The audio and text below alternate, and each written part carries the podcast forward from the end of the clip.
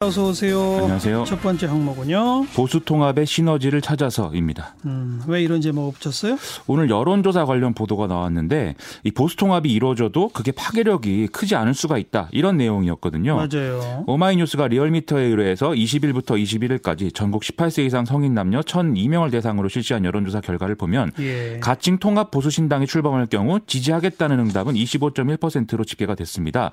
그런데 현재 자유한국당 지지도인 32.1% 그리고 새로운 보수당 지지도인 3.8%의 단순 합계보다도 이게 10% 이상 하락한 수치이기 때문에 좀 의문이다 이런 얘기인 건데요. 네. 이 조사는 무선 전화 면접 10%및 무선 70%, 유선 20% 자동응답 혼용 방식으로 진행이 됐고 표본 오차는 95% 신뢰 수준에서 플러스 마이너스 3.1% 포인트였습니다. 설문 문항 및 자세한 조사 결과는 중앙선거 여론조사 심의위나 리얼미터 홈페이지를 참조하시면 됩니다.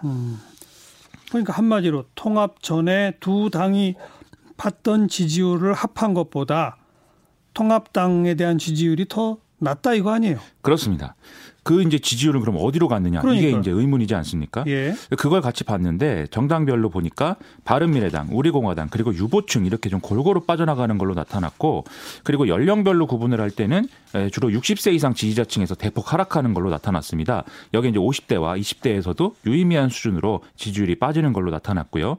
그리고 지역별로 구분해 보면 부산, 울산, 경남하고 대구, 경북 등 영남권에서 크게 이제 하락한다 이렇게 나와 있습니다. 네. 이거 어떻게 해석해야 돼요? 뭐 이렇게 나오면 정말 이렇게 나오면 통합 안 하는 게 나은 거 아닌가요? 그렇죠. 지금 이 여론조사 결과만 놓고 보면 통합을 해야 될 이유가 없는 거죠. 예. 근데 첫째도 이제 어제도 말씀드렸듯이 지금 보수 통합이 새롭지 않은 일로 비춰지고 있다는 점이 작용하는 것 같습니다. 더군다나 무엇을 위한 보수 통합이냐 이게 지금 명확한 상이 없는 거 아니냐 이런 얘기인데요. 이 명확한 상이라는 거는 구호일 수도 있고 뭐 정책일 수도 있고 또는 인물일 수도 있는 건데 지금 나와 있는 뭐 여러 가지 것들로는 이제 좀 역부족이 아니냐 이런 해석이 가능하다는 거고요. 음흠. 둘째는 지금 보수 정치 내의 주요 갈등 요인들이 해소가 안 되고 있는 상황이라는 거죠. 박근혜 전 대통령 탄핵에 대한 평가와 이른바 이제 자유한국당 내의 친박 청산 이런 문제가 충돌하고 있는 게 대표적인데 이게 해소가 안 되니까 좀 하나로 모여는 모이는 시너지 효과가 안 나고 안 날 수 있다 이런 거고요. 예. 셋째로 이러저러한 평가 이전에 지금 보수 통합이라는 이 정치적 프로젝트 자체가 아직 유권자들에게 강력하게 각인되지 않은 상태다. 이 점도 좀 작용을 한 결과인 것 같습니다. 음. 당과 당이 합치는 것만이 이기는 전략인지 생각해 보자. 유승민 의원이 이런 말 한 게 다 이런 배경이에요? 좀 그런 맥락으로 볼 수가 있을 건데요. 지금 뭐 양당 통합에 대한 협의체 구성이 합의가 되면서 이 양당 통합이 속도가 좀 날 것이다 이렇게 봤는데 좀 그렇지도 않은 맥락에서 유승민 의원이 얘기를 한 거죠. 그래서 말씀하신 대로 어, 당과 당이 합치는 것만 이기는 전략인지 깊이 생각해봐야 한다면서 통합이라는 게 넓게 보면 선거연대나 후보 단일화도 당연히 포함되는 거 아니겠느냐 이렇게 얘기를 한 거거든요. 그러니까 이것도 양당 통합이 충분히 시너지를 내지 못할 가능성을 염두에 둔 것일 수 있고 더군다나 지금 자유한국당이 우리공화당을 통합 대상으로 고려하지 않을 수 없는 상황에서 끝내 양당 통합이 실패할 경우 좀 충격을 줄이려는 이런 의도도 갖고 얘기를 하는 게 아닌가 이렇게 좀 보여집니다. 그리고 오늘 황교안 대표는 신년 기자회견 했죠? 그렇습니다. 오늘 당사에서 신년 기자회견을 열고 문재인 정권에 대한 안보 심판, 경제 심판, 부동산 심판, 정치 심판에 나서겠다라고 주장을 했습니다.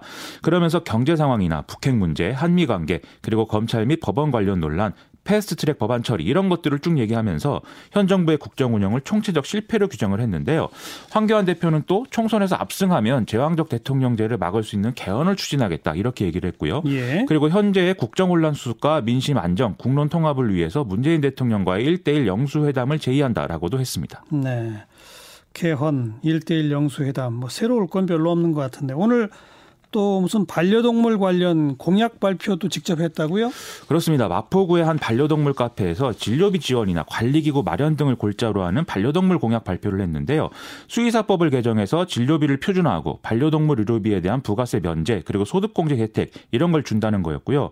그리고 이제 중앙정부 및 지자체 산하 전문기관으로 이 반려동물 관리기관을 마련하겠다 이런 얘기였고 명절이나 휴가철에 반려동물을 돌봐주는 쉼터 지원 강화나 유기견 입양 시 지원책 이런 것들도 마련한다라고 했습니다. 음. 황교안 대표는 강아지 뽀삐를 직접 품에 안고 이 앞으로 지속적인 선진적 반려동물 문화 정착을 위해서 노력하겠다 이렇게도 얘기를 했는데요. 그런데 이 과정에서 또 말실수를 했다고 해서 또 논란이 되고 있는 것이죠. 어떤 맛일수요? 몇 년 전까지 반려동물을 키우다가 14년 만에 작고를 하셨다. 그 뒤 반려동물을 기르지 못하고 관심을 가지던 중에 공약 발표의 기회가 생겼다. 이렇게 얘기를 한 건데요. 강아지가 작고 하셨다고요? 그렇습니다. 그거 어. 이제 사람을 높, 사람의 죽음을 높이는 말이기 때문에 왜 이런 표현을 한 거냐 의문이다 이상하다 이런 얘기가 지금 나오고 있습니다. 그래서요. 뒷말이 뭐예요? 어, 이렇게 얘기한 어떤 이유가 뭐 엘리트 법조인 출신인데 이 단어의 의미를 몰라서 얘기한 것 같지는 않고요. 너무 긴장해서 말실수를 했던지 아니면 뭔가 농담을 하려고 한 게 아닌가 좀 추측이 되는데요. 어쨌든 이 공약 발표는 젊은 세대를 겨냥한 측면이 있을 텐데 말실수 때문에 효과가 반감된 측면이 있다고 봐야 되겠습니다. 근데 이런 사례가 처음이 아니라 또 자꾸 반복되고 있는 거 아니겠습니까? 그리고 이 말실수뿐만이 아니라 전반적인 맥락이 문제라는 생각도 드는데 모든 계층 또 모든 정치 성향을 통틀어 지지를 얻겠다는 전략 자체가 틀린 건 아닐 수 있지만 다만 그걸 묶어낼 수 있는 중심적인 아젠다를 잡아야 되는 거거든요. 그게 없으면 결국 백화점식 정책 나열로 가는 거고 지금 그런 모습으로 비춰지고 있는 거 아니냐 이런 생각도 할 수가 있겠는데 결국 이것도 무엇을 위한 보수 통합인가라는 중심이 있어야 이런 정책들의 발표 이런 것도 정치적 효과를 충분히 가질 수가 있다 이런 생각을 하게 만드는 에피소드다. 저는 이런 생각을 좀 했습니다. 네. 여기까지 수고하셨어요. 고맙습니다. 김민아 기자였어요.